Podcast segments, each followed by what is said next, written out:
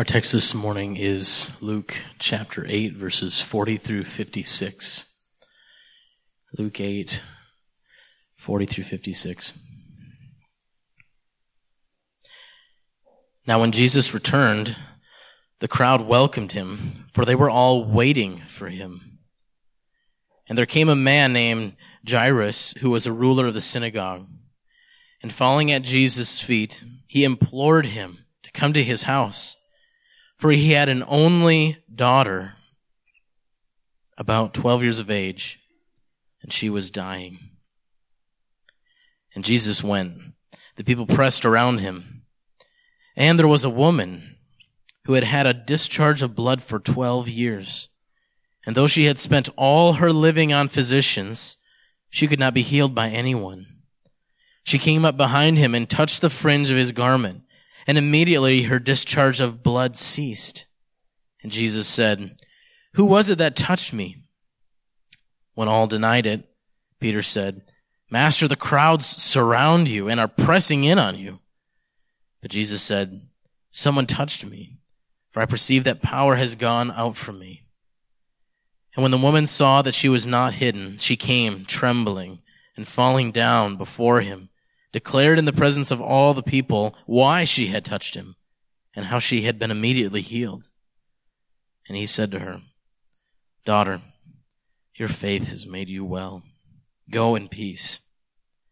While he was still speaking, someone from the ruler's house came and said, Your daughter is dead. Do not trouble the teacher anymore. But Jesus' son, hearing this, answered him, Do not fear, only believe and she will be well. And when he came to the house, he allowed no one to enter with him except Peter and John and James and the father and the mother of the child. And all were weeping and mourning for her. But he said, Do not weep, for she is not dead, but sleeping.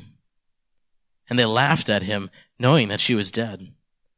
But taking her by the hand, he called, saying, Child, arise. And her spirit returned and she got up at once. And he directed that someone should be given her, or he, he directed that something should be given her to eat. And her parents were amazed. But he charged them to tell no one what had happened. Let's pray. Uh, Father, I ask that you give us spiritual understanding uh, as we look at your word.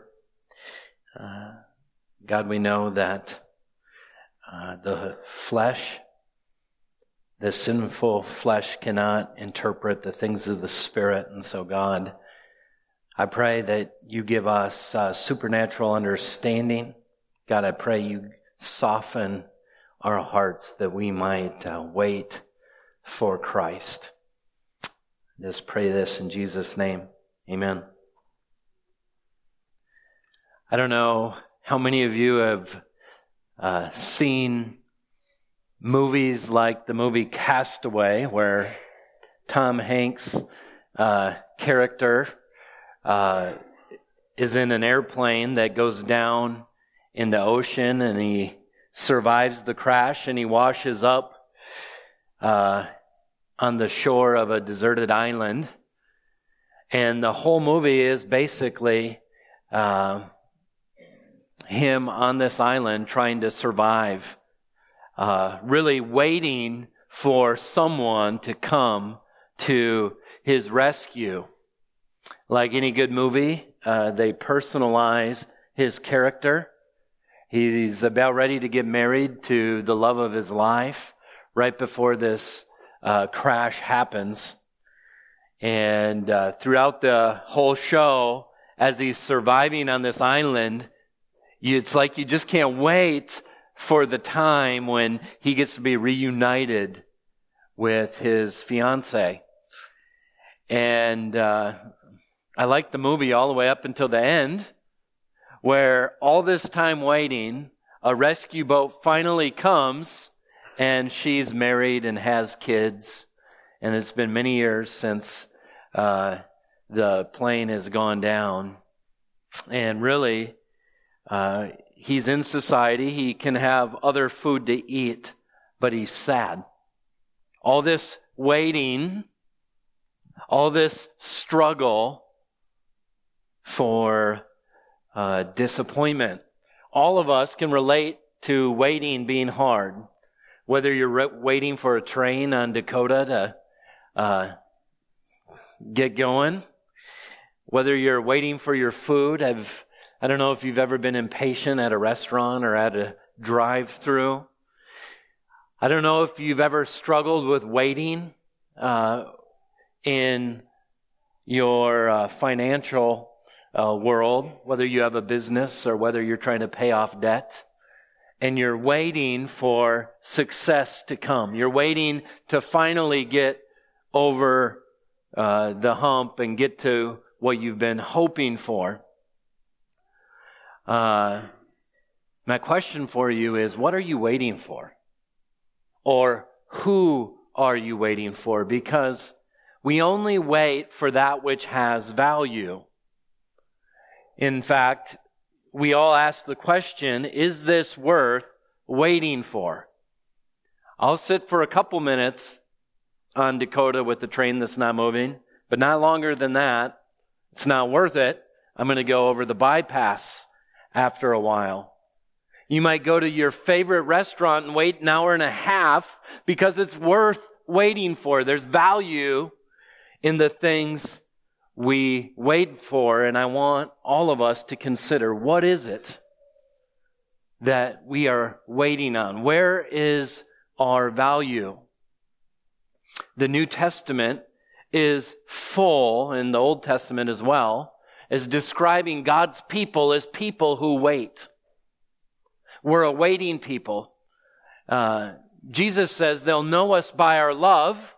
They'll know you are my disciple by your love.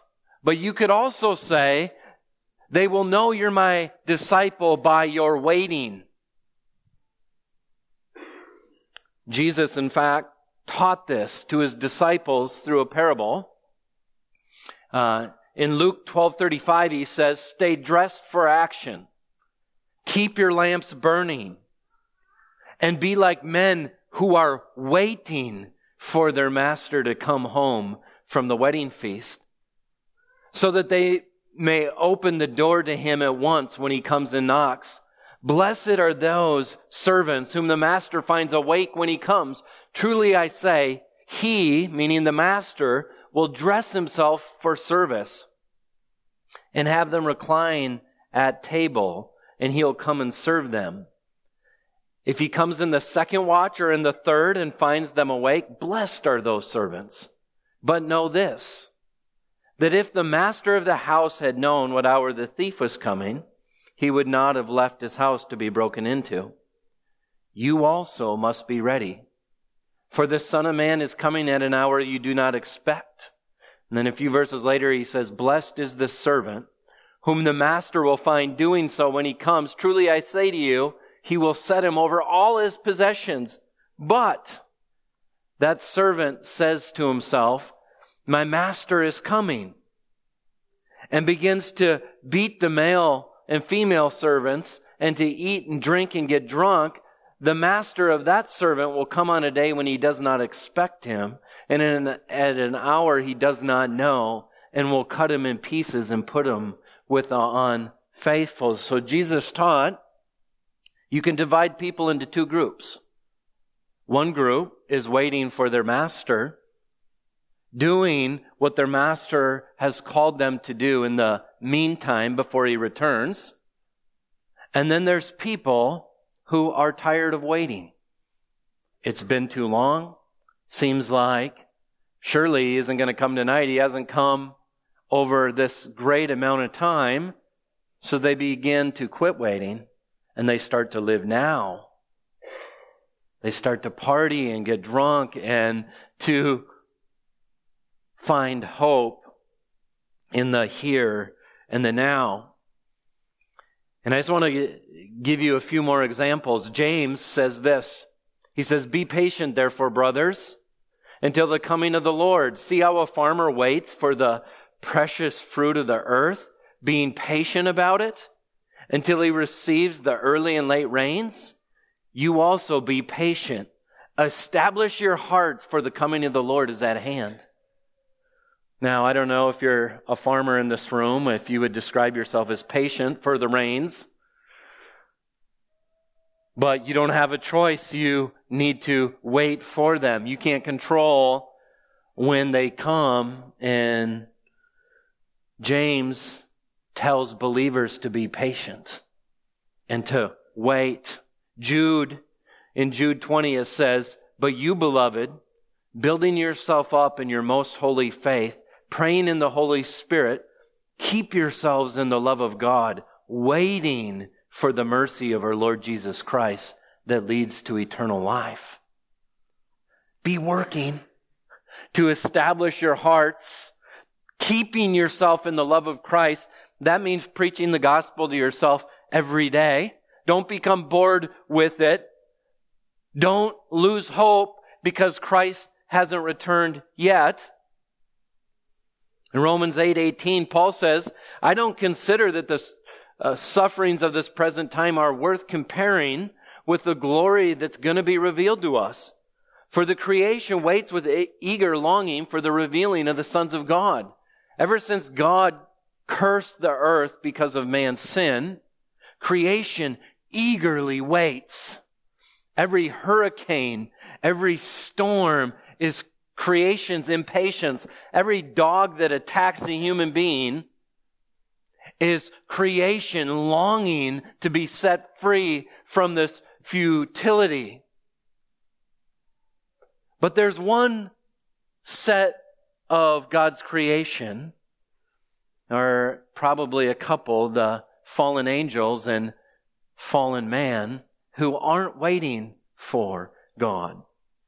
In Romans 8:23 we're told not only the creation but we ourselves as believers who have the first fruits of the spirit we groan inwardly as we wait eagerly for the adoption as sons the redemption of our bodies. The holy spirit comes with what? Patience. Faithfulness comes in to us and causes us to have an eagerly longing to eagerly long for Christ's return. And then uh, in verse 24, Romans 8, he says, For this hope we were saved. Now, ho- for in this hope we were saved. Now, hope that is seen is not hope, for who hopes for what he sees? But if we hope for what we do not see, we wait for it with patience. This is what faith is.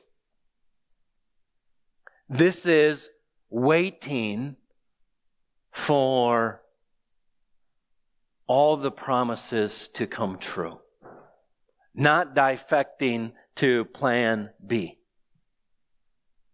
and finding hope somewhere else.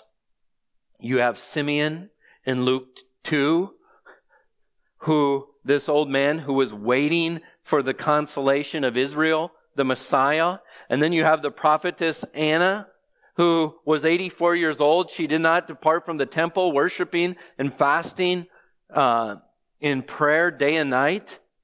And coming up at that very hour, she began to give thanks to God and to speak of him to all who were waiting for the redemption of Israel.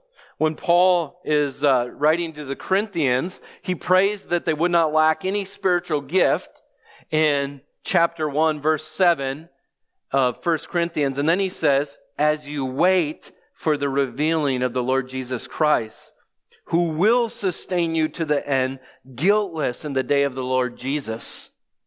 God is faithful by whom you were called into fellowship. And so, as Paul talks to the Corinthians, he's saying, I pray that you have spiritual power as you wait, because that's what it means to be a believer. When he wrote to the Galatians, he says, For through the Spirit, by faith, we ourselves eagerly wait for the hope of righteousness. Rather than trusting in the circumcision that comes by the law and by man's good works, he says, we wait for our righteousness who's promised to return and come. He wrote to the Philippians and he says that a report, or for they themselves report concerning us the kind of reception we had among you how you turn to God from idols and serve the living and true God, and do wait for his Son from heaven, whom he raised from the dead, Jesus, who delivers us from the wrath to come. There's wrath coming on everyone in the world, but for those who wait on him, he delivers us from the wrath to come by taking our sins away. The writer of Hebrews tells us that Abraham, having waited patiently, obtained the promise. And then Hebrews 9:27, if you've been here very long at all, you've heard me quote this many times. I think it's one of the most terrifying verses in the Bible for American evangelical Christians, for Christianity in, in America, period. Because here's what it says. And just as it is appointed for man to die once and after that comes judgment, it's appointed by God that we will die because of our sin. It's just a fact. Everyone will. The second a baby's born, they begin the death process. That's why the doctors are so careful that they don't get some sickness or infection right away. It's appointed. All of us will die. And then it says, so Christ, having been offered once to bear the sins of many, that's why he came the first time. The second time, he will appear a second time, not to deal with sin, but to save those who are eagerly waiting for him. There's two types of people in this world. Those who do not pray, Lord Jesus, come. In fact, they might pray, Lord, don't come this week because my hope's in this.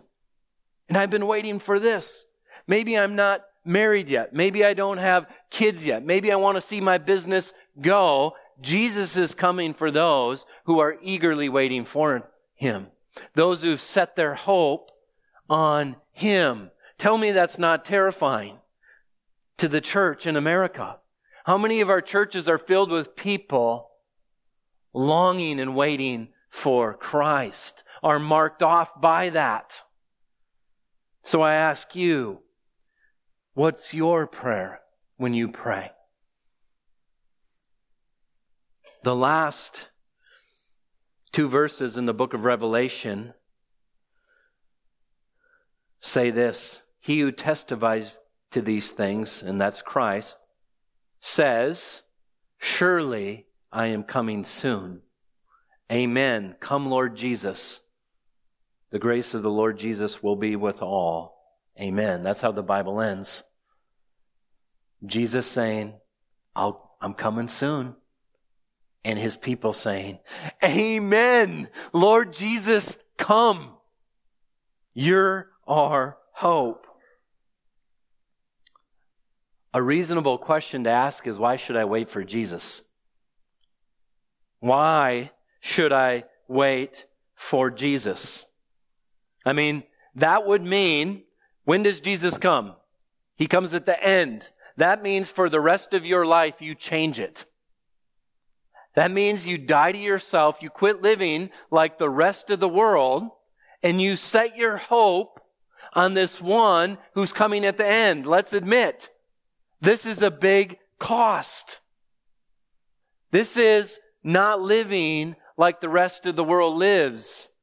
I was just in a store in in uh, uh, the mall in Sioux Falls this weekend, and the song was playing, and I not going to sing it to you, and I don't remember all the words, but basically the song was There's nothing after to, tomorrow, so live for today. Do whatever you want. Set your hope on whatever you want. Live it up. Do it now. This is not how a believer lives. So, from this text today, I'm going to show you eight reasons why, after encountering Christ in this text, you ought to wait for him. Put all your hope, put all your eggs in that basket. And this is just 16 verses. This is the beauty of going through a gospel. We get to encounter the Lord Jesus Christ every Sunday. It's like the most exciting thing. And yet, I'm just going to show you eight things in this text that I'm, I'm saying at the end, can you resist him? Can you put your hope in something else? You know, to the world, when you say there's one way to heaven, it sounds crazy. But when you read a text like this and you get to the end of it, it makes sense. If you have spiritual eyes to see, yeah, where is there any other hope? So let's look at it. Look at Luke chapter 8, verse 40. Now, when Jesus returned, so he was, to remind you uh, of what we went through last week, he was in the country of the Gerasenes on the east side of the Sea of Galilee. And if you remember, he just cast uh, over 2,000 demons into a herd of pigs, and they went out of out of the demoniac, and they rushed uh, over a cliff into the ocean. And if you remember, the people came and they saw the demoniac man in his right mind, and that scared them more than of the demoniac himself. They said, Get out of here. We don't want you in our presence. They couldn't handle being around deity. They just wanted him away. That could actually be you this morning. Maybe you don't want truth. My prayer is that the Holy Spirit softens your heart, that you would lean in and see the beauty of Christ this morning. But it says now when Jesus returned, the crowd welcomed him. So this is on the west side of the lake, for they were all waiting for him. Now, they weren't all waiting for him the same. In this group, you have those who are waiting to find him do watch him do something wrong according to the law of Moses so that they can accuse him and kill him. You have some people waiting for him because they want to be impressed by amazing miracles. But we know for sure there's two people that are desperately, in a saving way, waiting for Jesus. Now, if you've been lost for a long time and you're on an island and you're looking out into that ocean. You're imagining what would it be like to finally see the ship coming that's going to save you. And in this crowd, as Jesus makes the seven mile track across the Sea of Galilee, uh, we read that in this crowd there came a man named Jairus, this verse 41, who was a ruler of the synagogue.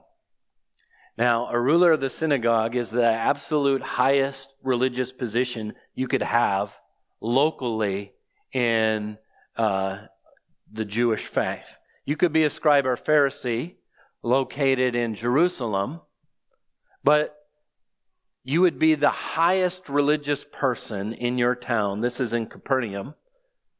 And uh, he's the ruler of the synagogue. He decides what texts are going to be read, who's going to read the text. Uh, he picks the teachers that'll share. He's looked up to by everyone uh, in that community if he if he's made it to that point.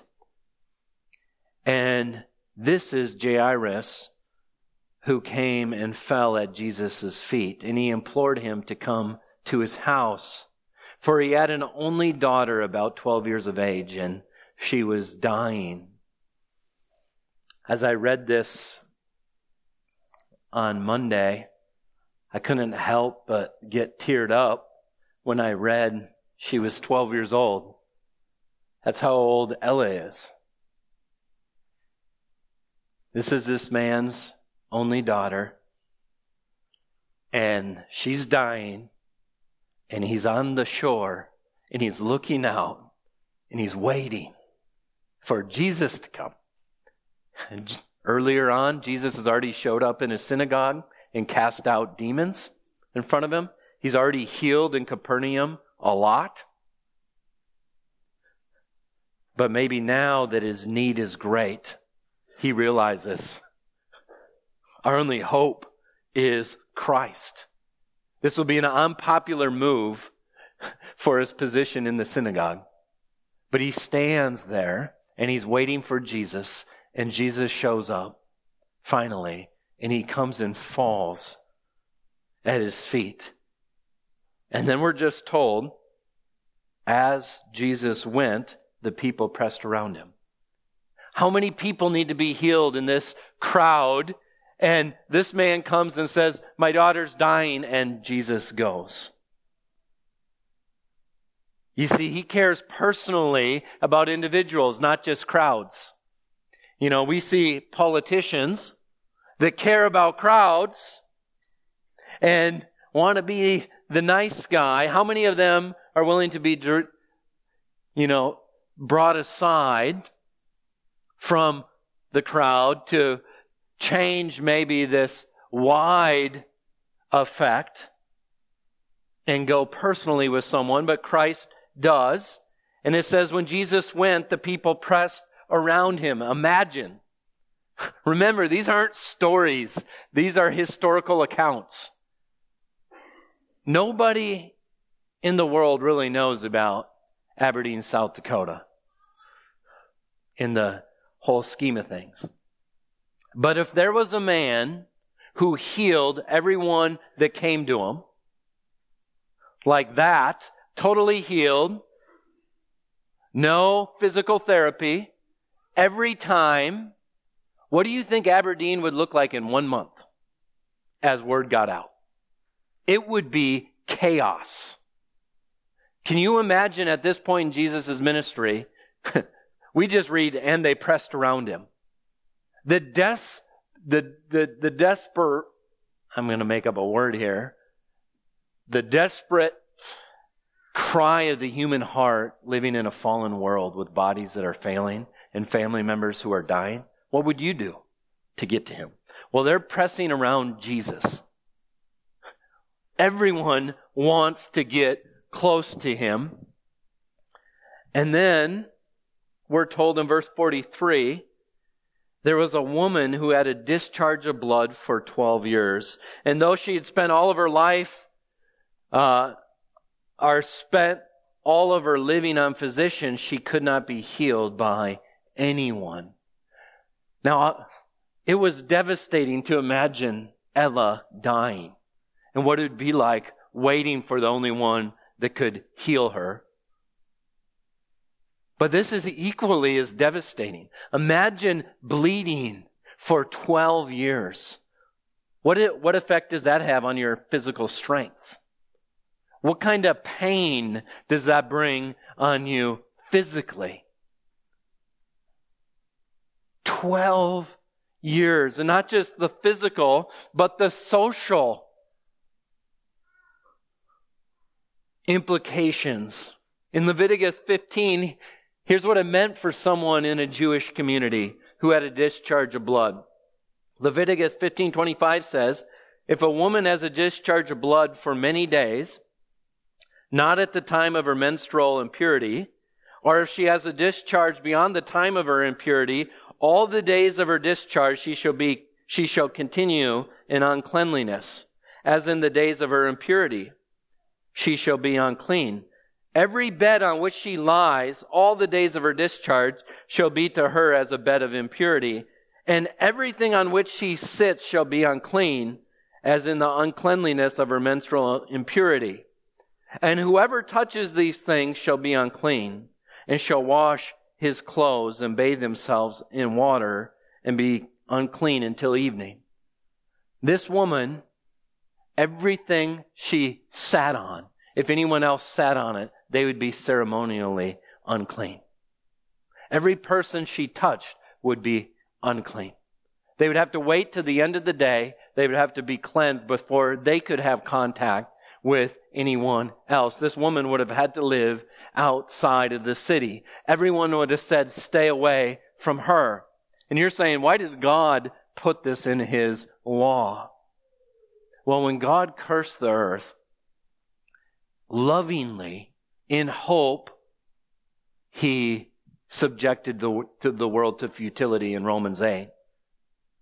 But what it does is it, it's like flashing red lights saying, you need to be healed. You need to be clean. And the physical is a reminder of the spiritual need. Every time a woman gives birth in pain and, and, and it's painful, It's a reminder of the fall of Adam and Eve. Every time a farmer has to kill a weed, it's the same thing. And for this woman, she suffered physically, she suffered socially, she suffered economically, she spent all of her money, all of her money on physicians. She went to Mayo Clinic and she did all the essential oils. She tried it all. Her money's gone. No more hope. She could not be healed by anyone. I'm guessing it was something so devastating you would try anything.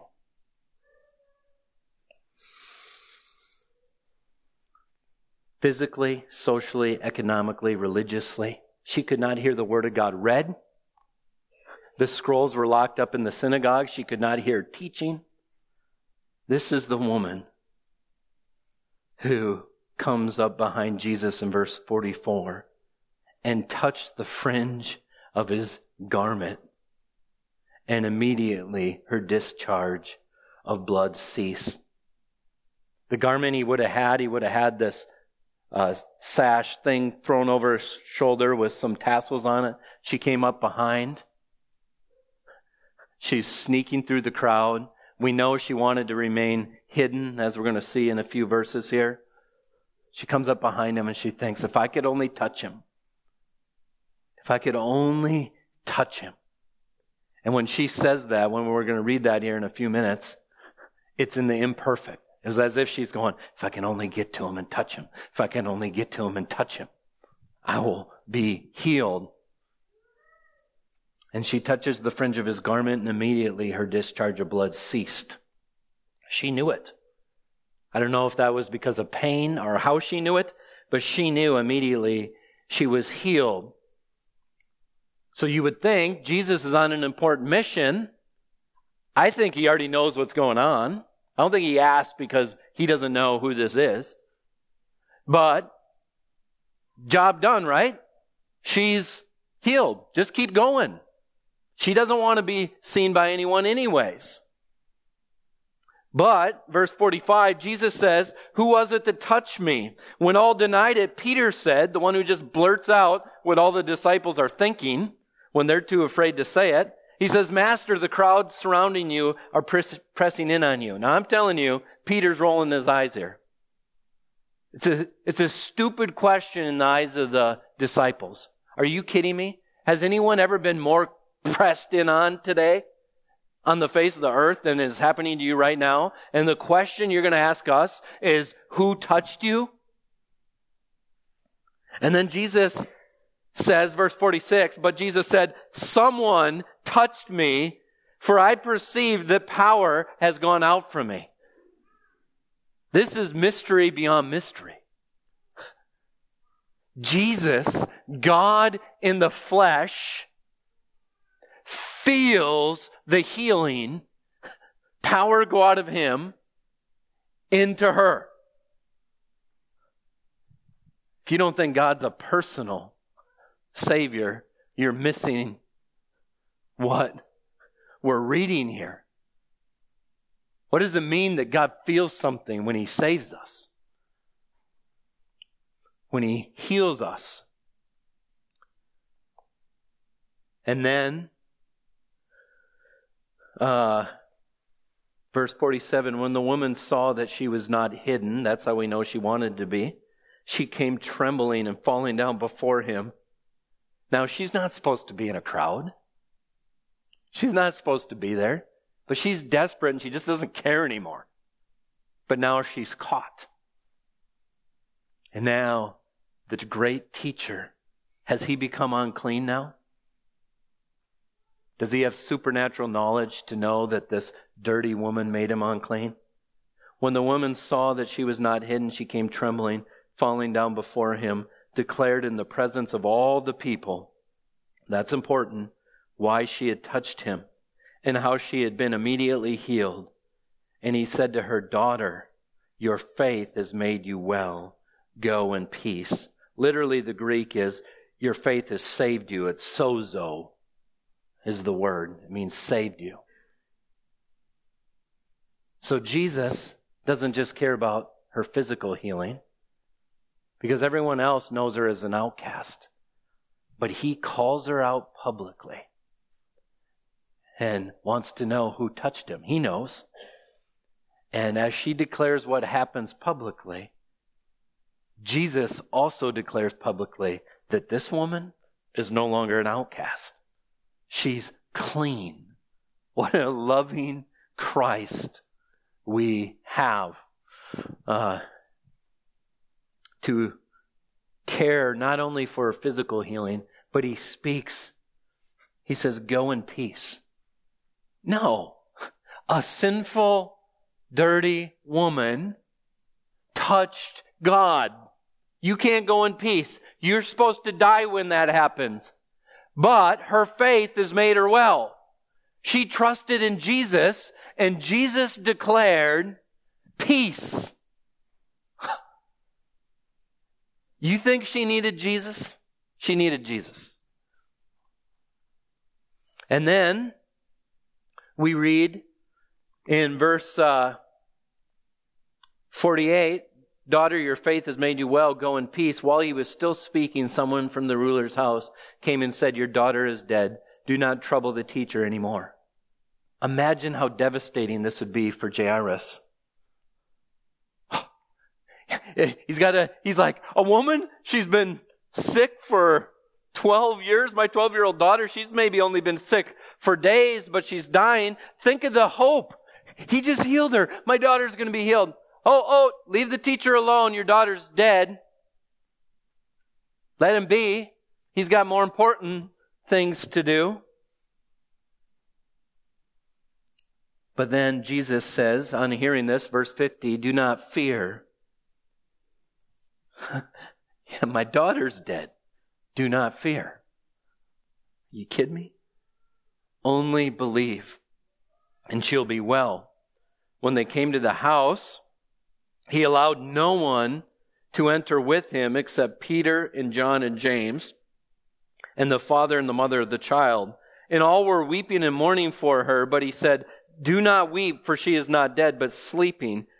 And they laughed at him knowing that she was dead. Now, here's what's going on.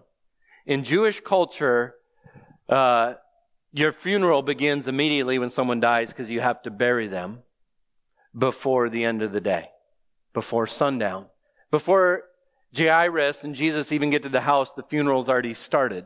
They had professional mourners and weepers in those days that were, when someone was sick, they would show up ahead of time so that as soon as they died, the funeral would begin. And there's flute players that play this horrible high notes, uh, almost like a sad, chaotic song, which illustrates the pain of death. And then you have weepers who scream and weep along with the family members that would be authentically weeping over a 12 year old girl whose life is just beginning. She's just becoming a woman. And they're all in the house, and all this is going on. In Mark 5, we get a little bigger picture of this. They came to the house of the ruler of the synagogue. Jesus saw a commotion, people weeping and wailing loudly. When he entered, he said to them, Why are you making a commotion and weeping? The child is not dead, but sleeping. And then in verse 40, it says, They laughed at him, but he put them all outside and took the father and mother and those who were with him and went where the child was.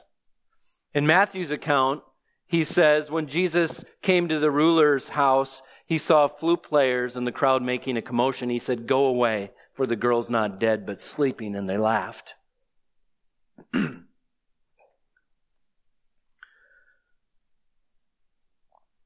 she was dead. Some people struggle with this and say, well, maybe she wasn't really dead. Maybe he really didn't raise the girl from the dead. But the next verses tell us that her spirit entered back into her. Death means separation. When your spirit leaves your body, you're dead. That's when you put the body in the ground. When Christ returns and your spirit that has been present with God comes with him and your body raises out of the ground and you get your new spiritual body, and you enter back in together, that's the consummation of, of your salvation over death. You know, when Paul spoke of uh, it's better to be apart from the body and present with the Lord, but he says, but not to be found naked. A lot of us think of death as what death is your body goes in the ground, your spirit goes to be with God forever. That's not good theology. That's not what the Bible teaches. The Bible teaches that as soon as the spirit is apart from the body, it's instantly in the presence of the Lord. But that's not the consummation of our salvation. It's a disembodied spirit waiting for the culmination of our salvation. When that spirit enters again into that body that is raised from the dead.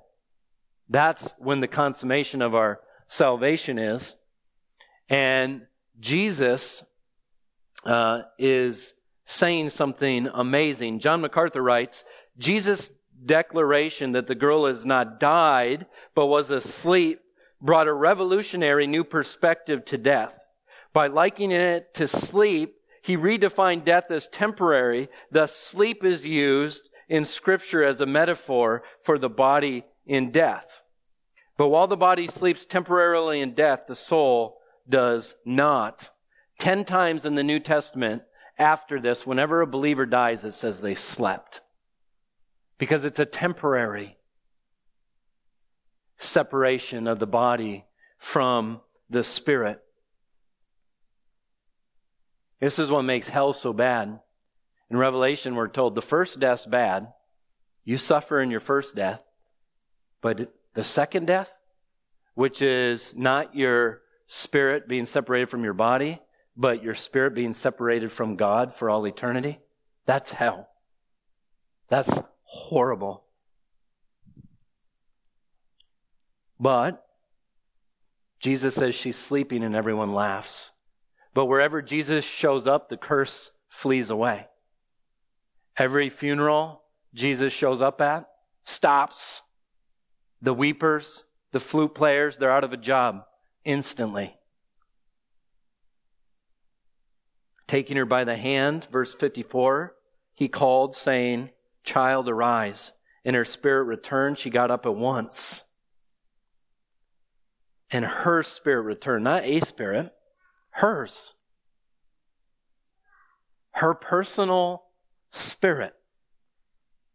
That's why at a funeral, your mom, your dad, your spouse, your son or daughter, they're not there. They're with God. But her spirit came back. And her parents were amazed, and he charged them to tell no one what happened. Well, here's what I think's going on here. I think the reason why he only took Peter, James, and John in there kicked everyone else out, took the mom and dad, Peter, James, and John, is because Jesus cares about the little details of people's lives. And he doesn't want this girl being scared to death, waking up to horrible commotion. But he gets a quiet room, and instantly, when she comes back, what does he say? Get her something to eat. You want to know why? Because he cares about the intimate details of your life. All we care about is, oh, he raised the dead. He stopped a woman from bleeding. Well, yeah, Jesus didn't seem all about the big hubbub of all that, but the person who's suffering, who he came to minister to and save. And that's why I think he says, don't go tell everyone. The parent's response, the temptation would be to leave your daughter there and go tell everyone this amazing thing you just saw. And he says, just stay. Stay here, get her something to eat. And we see the personal nature of our Savior. So, the charge to you in this text is this wait for Jesus, for he is God. Only God could do these things. And these eight things we see in these 16 verses, and we'll go through them quickly. He came to save all types of sinners. Now, on the socioeconomic spectrum. You have the ruler of the synagogue, highest socially in the community, and you have the outcast woman. And you have both of them being saved by Jesus Christ. He came to save all types of sinners. Mary in her Magnificat back in, in Luke uh, 146 sang this song of praise uh, in light of uh, Jesus' birth. My soul magnifies the Lord. My spirit rejoices in God my Savior. He has brought down the mighty from their thrones and exalted those of humble estate. The ruler bows before Jesus, and the humble is exalted when they come to him. Wait for Jesus, for he is God, and he came to save all types of sinners like you. Second, wait for Jesus because Jesus is compassionate. I could just go through text after text after text to show this. I'll just read a couple. Jesus said, A bruised reed he will not break, a smoldering wick he will not quench until he brings justice to victory. A bruised reed was used for playing a song on. They would use a reed. When it became bruised, they'd throw it away. He's saying, when the Messiah comes, he doesn't break a bruised reed. He doesn't put out a smoldering wick. When our candles get down to where they all burned up and there's no more wick, what do we do? We put them out. That's not what Jesus is like. He comes to those who are at the end of their rope and he fans it back into a flame. He makes that reed make music again. Matthew 14, 14, we're told that he saw a great crowd and he had compassion on them and healed their sick. In Mark 6:34 we read, when he went ashore he saw a great crowd and he had compassion on them because they were like sheep without a shepherd. And he began to teach them many things. Jesus did not come down to just do this big thing in the crowd, but he came down for individual people to save them he cares for you personally, even in the small details of life. We've already talked about that. He alone can heal you. Hey, power came out of him. That woman did nothing to earn her healing except come to him and the power came out of him. There is not a doctor in the world that can heal you ultimately. You will die. It's a fact. They might make you better for a little bit. You will die. He alone can heal you. He, he saves you self-sacrificially. It cost him when she touched him. I think it's uh, pointing forward to Jesus' death on a cross when he heals us spiritually cost him his life. He alone can speak peace between you and God. How in the world can Jesus, a man, only if he's a God man, can he speak peace and say your faith has saved you? Not faith, period. We live in a world that just says, oh, if you have faith in something, you'll be saved. That's not what Jesus said. Jesus said, if you have faith in him, there is one God and there's one mediator between God and man, the man Christ Jesus. 2 Timothy 2 5.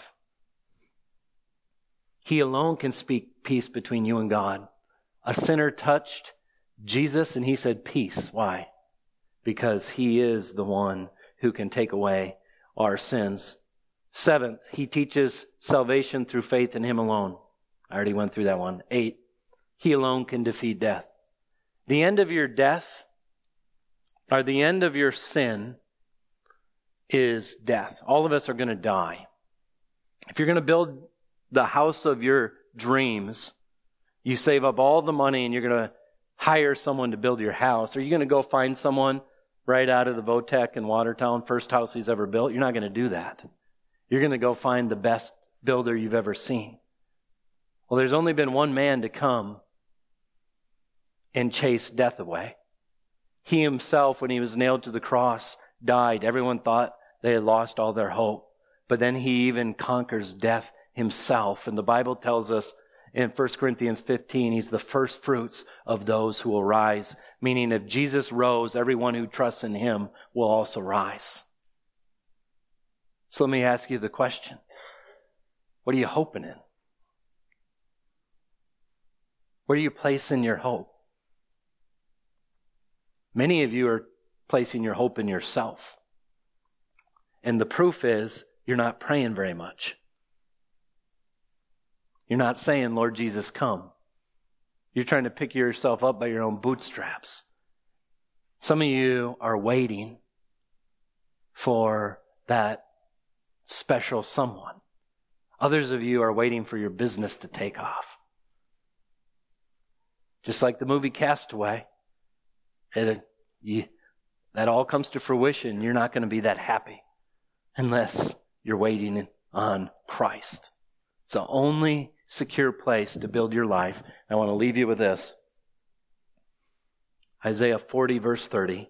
Even youths, the strongest on this earth, even youths shall faint and be weary, and young men shall fall exhausted.